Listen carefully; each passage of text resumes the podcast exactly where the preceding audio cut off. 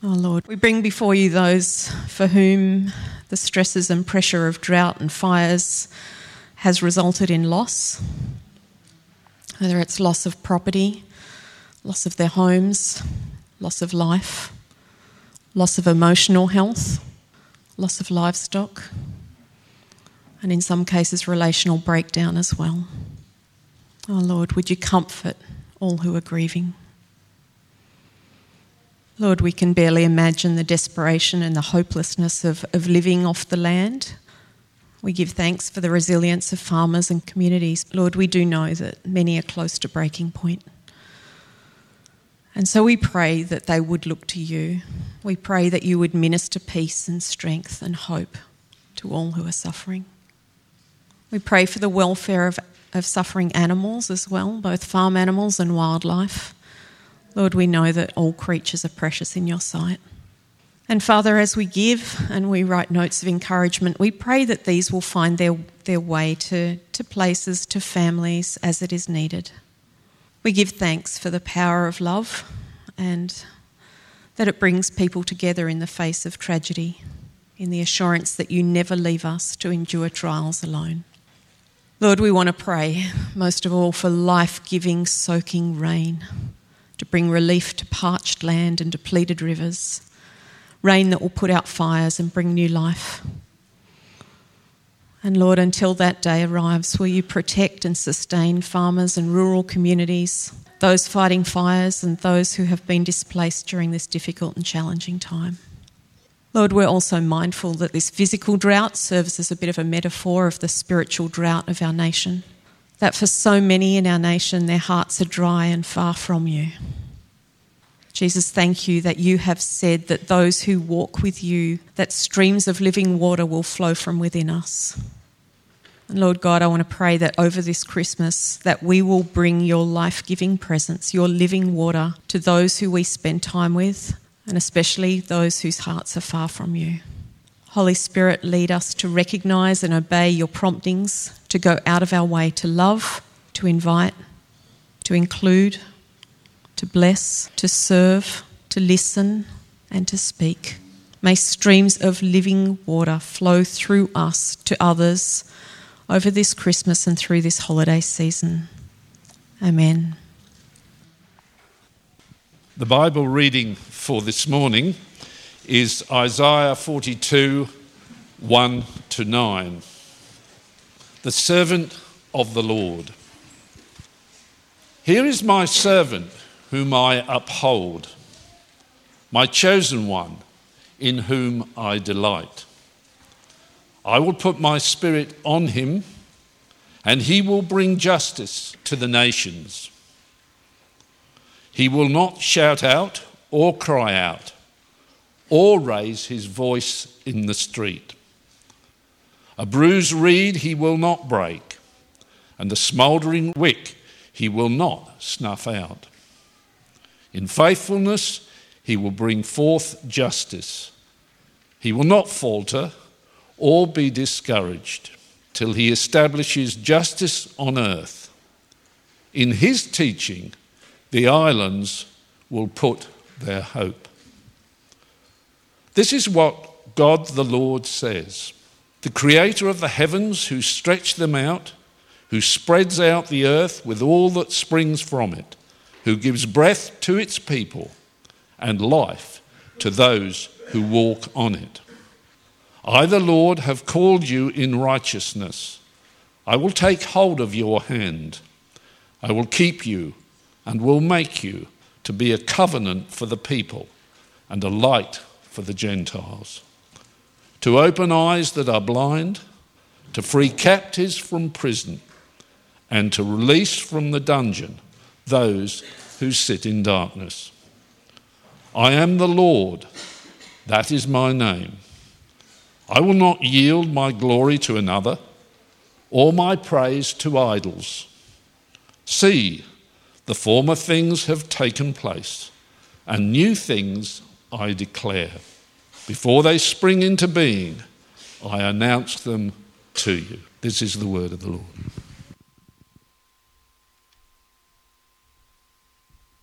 Morning, everyone.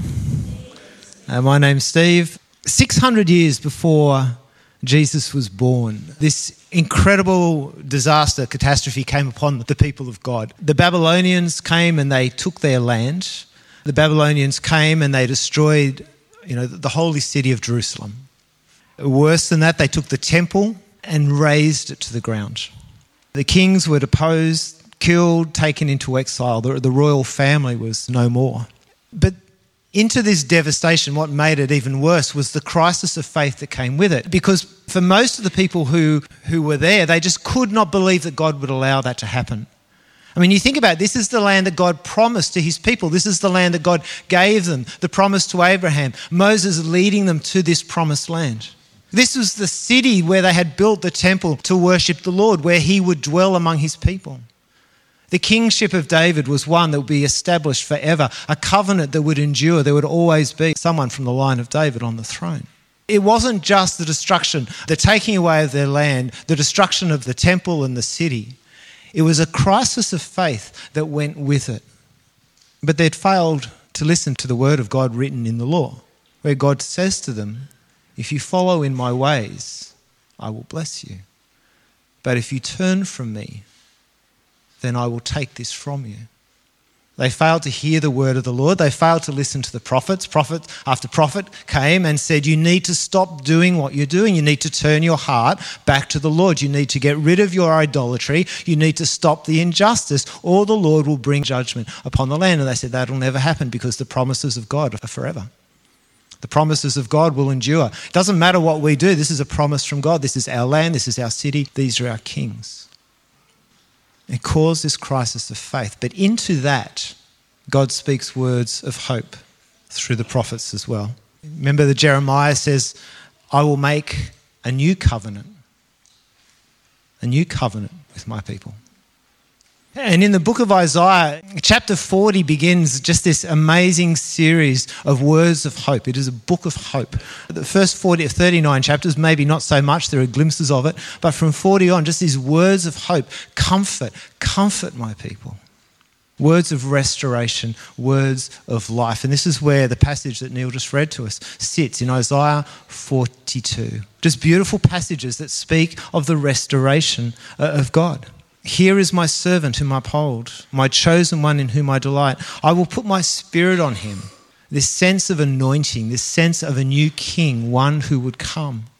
I'll put my spirit on him, and he will bring justice to the nations. Faithfulness, he will bring justice. He will not falter or be discouraged till he establishes justice on earth. I, the Lord, have called you in righteousness. I will take hold of your hand. Just this sense of relationship I will keep you and make you to be a covenant for the people and a light for the Gentiles, to open eyes that are blind, to free captives from prison, and to release from the dungeon those who sit in darkness. And then there's this beautiful little promise of the newness of God, that He would do a new thing. See, the former things have taken place. They have, haven't they? And new things I declare before they spring into being. I announce them to you. Isaiah 42 is reflected in Isaiah chapter 11 as well, and it, it's really similar. Again, just this promise of restoration in Isaiah uh, 11, it, just sections of it. A shoot will come up from the stump of Jesse, from his roots, a branch will bear fruit the Spirit of the Lord, there it is again, the Spirit of the Lord will rest on him, the Spirit of wisdom and of understanding, the Spirit of counsel and of might, the Spirit of the knowledge and fear of the Lord, and he will delight in the fear of the Lord. And again, instead of injustice, with righteousness he will judge the needy. With justice he will give decisions for the poor of the earth. And righteousness will be his belt, and faithfulness the sash around his waist. Uh, I love this expression, the stump of Jesse this sense of, of a mighty tree that had been cut down, and yet from it, new life springs. And I think in Australia we get that because we have these incredible trees. And what is blackened and what is burnt and what looks completely dead, life will spring. And if it doesn't spring from the actual trunk itself, from the base of the tree, these new trees will just spring. It's incredible to see. And this is the image that Isaiah uses that into devastation, God speaks words of hope for the future the hope of a new covenant, the hope of a Saviour King, the hope of the kingdom, and the hope that even from death itself, God will bring life. Why did Jesus come? We've spoken in the last two weeks that Jesus comes for joy, he comes for peace, but he also comes to fulfill and to bring hope. The understanding that we have of hope and the way in which we use the word hope is very different from the way the Bible uses the word hope. It's a very different thing when we talk about hope and the Greek word elpis. When we talk about hope, we talk about a desire or wishful thinking, okay? So I'm a West Tigers supporter. I hope that they will win a game this coming year. You know, like that's just wishful thinking. It's hopeful, right? You know, Harold, you're the same. You're a Parramatta Eels supporter, even more desperate. There's a sense in which I. I hope, like I hope, that the Eels may win a premiership ever again. But again, it's wishful thinking that it may ever happen, right? Uh, so this is how we tend to use the word hope. Hope it rains. I have no control over it, but I hope it rains. But when the Bible speaks of hope, it's a confident expectation of that which is promised. It's a waiting for something that will take place. Because our hope is not in a football team, our hope is not in the weather, our hope is in God and in His promise. A way that I guess I illustrate it in my teenage years, and, and maybe you know people do this through their teenage years, young adult years, you, you kind of hope that at one stage you might get married. And you can't really control that, but there's this hope. And I remember after a couple of disastrous relationships, Kathy's was not one of them, by the way, but after a, that's not pre Kathy, um, I just remember as a, you know, someone in my older teens, you know, wondering, would I actually find somebody who would love me? Would I actually find someone whom I love? Would I ever get married? And there was this sense of a hope that I would get married. Now, that's a very different hope than the hope I had on the 16th of November 1991. See, on the morning of the 16th of November 1991, I still hoped to get married. So nothing had changed in that sense, and yet everything has changed. Because at that stage, I was waiting to get married. I had a confident expectation that Kathy and I would be married. Now, she left me waiting, but that's a very unusual thing because Kathy's generally on time to everything. Yeah, yeah, yeah. I'm, I'm going to give you the like. The, the, it was pouring with rain. It really was torrential rain, and so I'm waiting for her to arrive. But it was not helped by the fact that when Kathy and her dad arrived at the church, her dad got out of the wedding car with the umbrella and proceeded to come into church without her. It was only when he was tapped on the shoulder and somebody reminded him that he was meant to. that he had to then go back to the car and for Kathy to get out, trying to stay somewhat dry. See, there's a very different kind of hope from when I'm hoping to find someone, from when I'm hoping to get married, to when I'm standing at the front of the church with a, a hope, an expectation. But it's a confident expectation because it's based on a promise that Kathy had said yes. So when the Bible talks about hope, that's exactly what it's saying. It's not a maybe this will happen, I wish this would happen. It's the confident expectation as we wait for God's promises to be fulfilled. Does that make sense? Good, because the rest of the sermon kind of hangs on that. Why did Jesus come? He came for joy, he came for peace, but there, he came for hope. And there are two aspects of the hope that I want to speak about this morning. Firstly, Jesus is born to fulfill the hope of Israel. He fulfills all of the promises made by God, all of the words spoken of by the prophets. Jesus is born to fulfill the hope of Israel. But there's a second aspect to the hope that Jesus brings. Jesus is born to bring hope to the world. The first one, Jesus is born to fulfill the hope of Israel. This is actually the constant declaration in the Gospels. Mark is the, the quick Gospel, straight into it. So, Mark, just very beginning, Mark 1 1, Jesus is the Messiah. Whew, talk about a spoiler. Like, there it is. Jesus is the Messiah. Don't bother reading the rest of the book. This is all you need to know. Jesus is the Messiah. Let me untell you some stories about which proves it. Matthew, what does he start with? He starts with the genealogy. Begat, begat, begat, begat, begat, son of, son of, son of, son of. He gets to the end. What's his point? Jesus is the Messiah. He gives you the whole lineage of Jesus to make that one point, and he spells it out in verse 16 that Jesus is the Messiah. Jesus is the fulfillment of the hope of Israel. Uh, in Matthew 1 22, uh, Matthew is, is big on placing Jesus into the prophecy. He says, All of this took place, the birth of Jesus, to fulfill what the Lord had said through the prophet. The virgin will conceive and give birth to a son, and they will call him Emmanuel, which means God with us. Uh, Luke's gospel is just this sequence of uh, references to Jesus being the fulfillment of the hope of Israel. Firstly, it's the angel Gabriel who announces that to Mary. Jesus will be the fulfillment of all the promises. Uh, the prophet Zechariah does the same. There's a priest called Simeon, he does the same. You've even got men coming from the east who, who declare that Jesus is a king, born to be king of the Jews. In Luke 2, 8 to 11, this really well known story of angels coming uh, to some of the, the least likely people to receive good news. Uh, and they come to the shepherds and they say, Do not be afraid. I bring you good news that will cause great joy for all people, because today in the town of David, a Saviour has been born to you. Guess what he is? He is the Messiah, the Lord, the Christ, the Lord.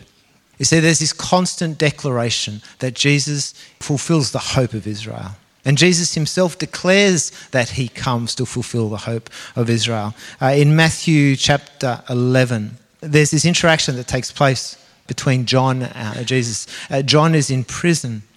He sends disciples to ask Jesus this question. He says, Are you the one who is to come, or should we expect someone else? Oh, that's a little insulting, I think. is that it? Um, are you the one to come, or should we expect someone else? And Jesus' reply comes straight out of the prophetic words. Just listen to how similar they are to Isaiah. Jesus replies, Go back and report to John what you hear and see. The blind receive sight, the lame walk, those who have leprosy are cleansed, the deaf hear, the dead are raised, and the good news is proclaimed to the poor. Jesus speaks the words of the prophets back to John that I am the one who comes to fulfill the hope of Israel. If you jump over to Matthew chapter 12, there's this long section, and right in the middle of Matthew chapter 12 is Isaiah 42. Just to make it really clear, you know, this is my servant who I've chosen. The passage is there in the middle of chapter 12. And before and after that passage from Isaiah chapter 42 are two stories, and they're really significant. The first is the story of a man with a withered hand, and he comes to Jesus on the Sabbath, and Jesus heals him. He shows his authority both over illness, this restoration event that takes place, but also over the Sabbath as well. And then there's this passage from Isaiah chapter 42. And then after, he, uh, the story is told of a man who is both blind and mute. And what does Jesus do? He heals him as well. So we have these two healing stories wrapped around Isaiah chapter 42. And the implication is really clear that Jesus is the one who comes to fulfill the hope of Israel. And it's not just words, it's the signs that accompany Jesus that prove it. Jesus, after healing the man who was blind and, and mute, gets into a discussion with the Pharisees who basically says uh, he heals people and he releases them from demons through the power of demons. And Jesus, with a rebuke to them, says, If I drive out demons basically by Beelzebul, who do, whom do your people drive them out by? If it is by the Spirit of God. If it is by the Spirit of God that I drive out demons, then know this, says Jesus, that the kingdom of God has come upon you. You see, not only his words, but his signs declare that Jesus comes to fulfill the hope of Israel. But there's a, a second aspect to this. He comes not only to fulfill the hope of Israel, but to bring hope to the whole world. His kingdom is not limited to Israel, but the new covenant is not limited to Jews, but to all who believe. John 3:16, possibly the most well-known passage in the Bible. The Son comes to save not just the Jews, but the world. For God so loved the world. The cosmos is the Greek word, that he sent his only Son. And salvation is not just to the Jews, but to whoever believes. And whoever believes does not stand condemned. You see, the hope that Jesus brings is not just the fulfillment of the hope of Israel that a Messiah would come, but the hope is life and life in all its fullness. The hope is salvation, that there would be no condemnation for those who believe. And this hope is not just our wishful thinking, but it's anchored in the very promises of Jesus.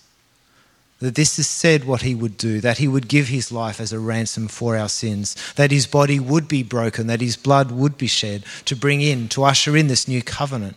You see, our hope in our salvation, our hope in Jesus, is not just wishful thinking, but it's a confident expectation that comes both from his words, but also the event in history, his death and his resurrection that changes everything.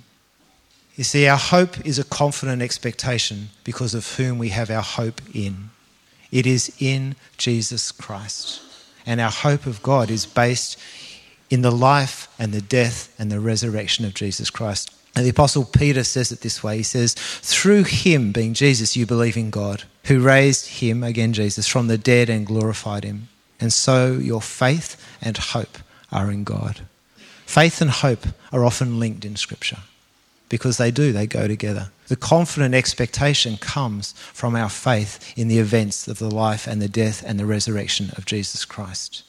These are not wishful thinkings, but they are certainties because of his death and resurrection. Uh, the Apostle Paul in Romans chapter 8 speaks of hope as well in a different way he speaks about the hope that is not only for us, but tapping back into this concept of God so loved the cosmos, the whole world, all of creation. He says this. He, Paul in chapter 8, verse 22, he says, We know that the whole creation has been groaning as in the pains of childbirth right up to the present time.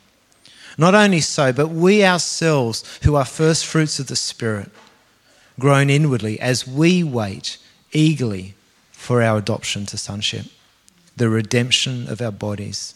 For in this hope we are saved. But hope that is seen is no hope at all. Who hopes for what they already have? But if we hope for what we do not yet have, we wait for it patiently. You see, there's a sense in which Paul uh, comes back to that. What is our hope based on? It is, both, it is based on the life and the death and the resurrection of Jesus Christ. And he brings the Spirit in as well that the Spirit testifies to the truth of this, speaks to us about our identity, our adoption as we wait. And what is the hope? Well, at the end of chapter 8, I think he puts it in a way that is just so beautiful. He speaks of the hope. He says, What then shall we say in response to all this? If God is for us, who can be against us? He who did not spare his only Son, but gave him up for us, how will he not also, along with him, graciously give us all things? Who then is the one who condemns? No one. Jesus Christ, who died more than that, who was raised to life, is at the right hand of God and is interceding for us. And then this, I think, is just the most beautiful word of hope. Then who shall separate us from the love of Christ? Who? And what's his answer? No one. Absolutely nothing. Shall trouble or hardship or persecution or famine or nakedness or danger or sword? No. Because in all these things we are more than conquerors through him who loved us. For I am convinced that neither death nor life, angels, demons, the present, the future, nor any powers, neither height nor depth nor anything else in all creation will be able to separate us from the love of God that is in Christ Jesus our Lord. You see, the hope that we are given, the hope that is given, made available to the whole world, is that from death comes life. And that there is nothing, nothing that can separate us from that life and from the love of God. And when we grasp this hope, it changes the way we see life, does it not? It should. And when we grasp this hope, when we have this confident expectation of what Christ has already done for us and the implications of it, it changes the way we see life, but also the way in which we live life. And there are many ways that we could talk about this, but I just want to leave us with a few this morning. Firstly, the hope that Jesus brings is a hope that tells me that I am no longer defined by what I was. The hope that Jesus brings tells me that I am no longer defined by what I was, be that my successes or be that my failures, but that I am defined by who I am and in Jesus Christ. My adoption to sonship. And so we have this confidence, this expectation uh, that we are adopted into God's family, that we are redeemed, that we are forgiven. And this is not wishful thinking. This is our hope and our trust, our faith in what Christ has done for us. As I mentioned last week, this, this hope that we belong, that we belong to the family of God. I know in my own life I have spent way too many years trying to impress others, that I have spent way too many years trying to define myself by my successes, by what I do, the way people see me, and I think I'm probably not the only one. But when we understand hope, then it changes the way we define ourselves. That I'm not defined by my successes or by my failures. But above all, I am defined by who I am in Jesus Christ, adopted into God's family. And I see myself as His. And that can never be taken away from us. It is our hope also that tells me that death is not the end. It is a hope that even from death, that God can bring life. And we see this perfectly in the resurrection of Jesus Christ. You see, it's the resurrection of Jesus Christ that gives me confidence that I am forgiven. It is the resurrection of Jesus Christ that gives me the confidence that I have spiritual life, that I have been made new now. And it is the resurrection of Jesus Christ that gives me confidence that I have eternal life with Him. I read from John 14 last week, and just going back, but reading a little bit more, he says, Do not let your hearts be troubled. You believe in God, believe also in me. My Father's house has many rooms. If that were not so, would I have told you that I'm going there to prepare a place for you? And if I go and prepare a place for you, I will come back and take you to be with me, that you also may be where I am. There's a reason why that passage is read out at so many funerals because it speaks of the confident expectation that death is not the end. That because of the life and the death and the resurrection of Jesus Christ, we have confidence that we will have eternal life with Him. We have confidence that heaven is our home. You know, the early church did not seek out death. The early church was not filled with people who sought martyrdom. But the early church had people in it who did not fear death. Stephen was the first of many, many who were killed because of their faith. As I think about this and the type of faith that I have, the kind of expectation and hope that I have that death is not the end, I find my faith being strengthened by reading about the persecuted church. If there is a church that most resembles the early church, surely it is today's persecuted church because they live this and they have to live this out. They live out their faith in the sure and the certain hope, the knowledge of who they are, but also the knowledge that nothing can separate them from the love of God.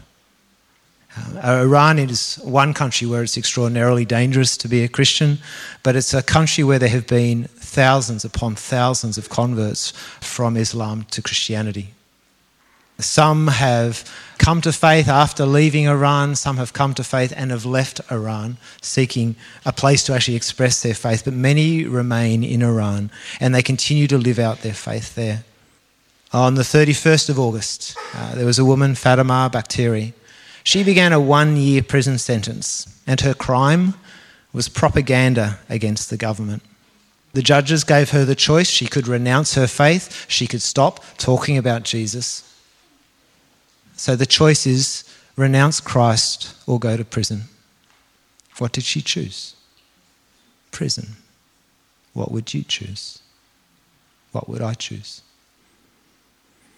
On the 13th of October of this year, nine men were given the same choice renounce your Christian faith, stop talking about it, or go to jail, go to prison. They chose prison and they were given a sentence of five years. The crime? Acting against national security. You see, we have so much to learn from the persecuted church. They teach us that our hope is that death is not the end. That what matters more than my comfort or my position in society is my faith in Christ and my identity in Him. See, our hope is the confidence of who I am in Christ. And hope gives us the confidence that not even death will separate me from him. But it is also a hope that waits for this. It waits patiently, but in the meantime is never passive. Do you ever wonder what the early church did when Jesus left? Because he told them he was going to come back again. I think most of them thought they wouldn't be dead before he came back. Jesus says, I will return. And so, as I understand it and read the book of Acts, the first disciples stayed in the upper room and they played 500 for the remaining months. And then they moved home and they waited. Is that the way it is? See, when we understand hope, we wait, but it's never, ever passive. When we get hope, it causes us to remember that we are part of the kingdom of God, that we are a tangible expression of God's kingdom. What did the early church do as they waited? They spoke about Christ. What did the early church do as they waited for Christ? They spoke of the kingdom. They healed the sick. They cared for the poor. Because the hope that Christ brings birthed and continues to birth a church that becomes a tangible expression of the kingdom of God that has come. A church that makes manifest the love and the grace of the kingdom in what is sometimes a hostile world. Jesus comes to bring joy and to peace, and he comes to bring hope. This confident expectation, both for now and for the future. How does the hymn go? Bright hope for today? No, hope for today and bright hope is for tomorrow. And it's a confidence not just in his words, but because he is the one, Jesus Christ is the one who, in every sense, turned death into life. And as we come to Christmas, I just want to ask that question Do you have this hope? Do you have this confident expectation?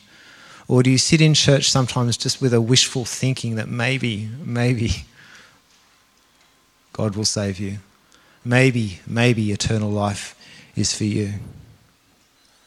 I just want to say that if you don't know the hope of Jesus Christ, can I encourage you to place your faith in Him? To actually, before you go this morning, find someone to talk with or to pray with and actually ask uh, that, that God, by His Holy Spirit, would actually give you that confident expectation that you are His. That it is by faith, by faith alone, that we receive the grace of God in our lives. And for others, if you have questions around this, how can I be confident? Isn't that just being arrogant? if you have questions around how can I be confident in the promises of God, then again, come and talk with us, note it on a card or something, and we would love to explore that further with you. I just want to pray for us. Father, at this time of the year, we just want to declare our thanks and our praise. Uh, that Jesus Christ comes as the, the fulfillment of the hope of Israel, but so much more. He becomes the hope of the world. He becomes the one in whom we place our hope, the one whom we have faith in, in his life and in his death, in his resurrection. That his words and his promises are true. That when he speaks of our forgiveness, when he speaks of eternal life, we have this confident expectation as we wait that these are true and will come about. And Father, I just want to pray for those who struggle with that sense of hope that life feels more like a series of wishes and, and maybes rather than that confident expectation in what you will do. So, Father, just by your Holy Spirit, uh, would you minister into people's lives this morning? Uh, and, Father, for those who have questions, I pray that they just wouldn't put them aside, but they would explore them and seek after the one who brings life. And Father, for each one of us, would you remind us that you are the God who brings life from death? That even the most difficult circumstances, that there are things that remain true. Your presence and your grace, your love, your forgiveness, and the promise that you can restore and bring to life all things. Father, we thank you for your word. We thank you for your Holy Spirit who brings it alive in us.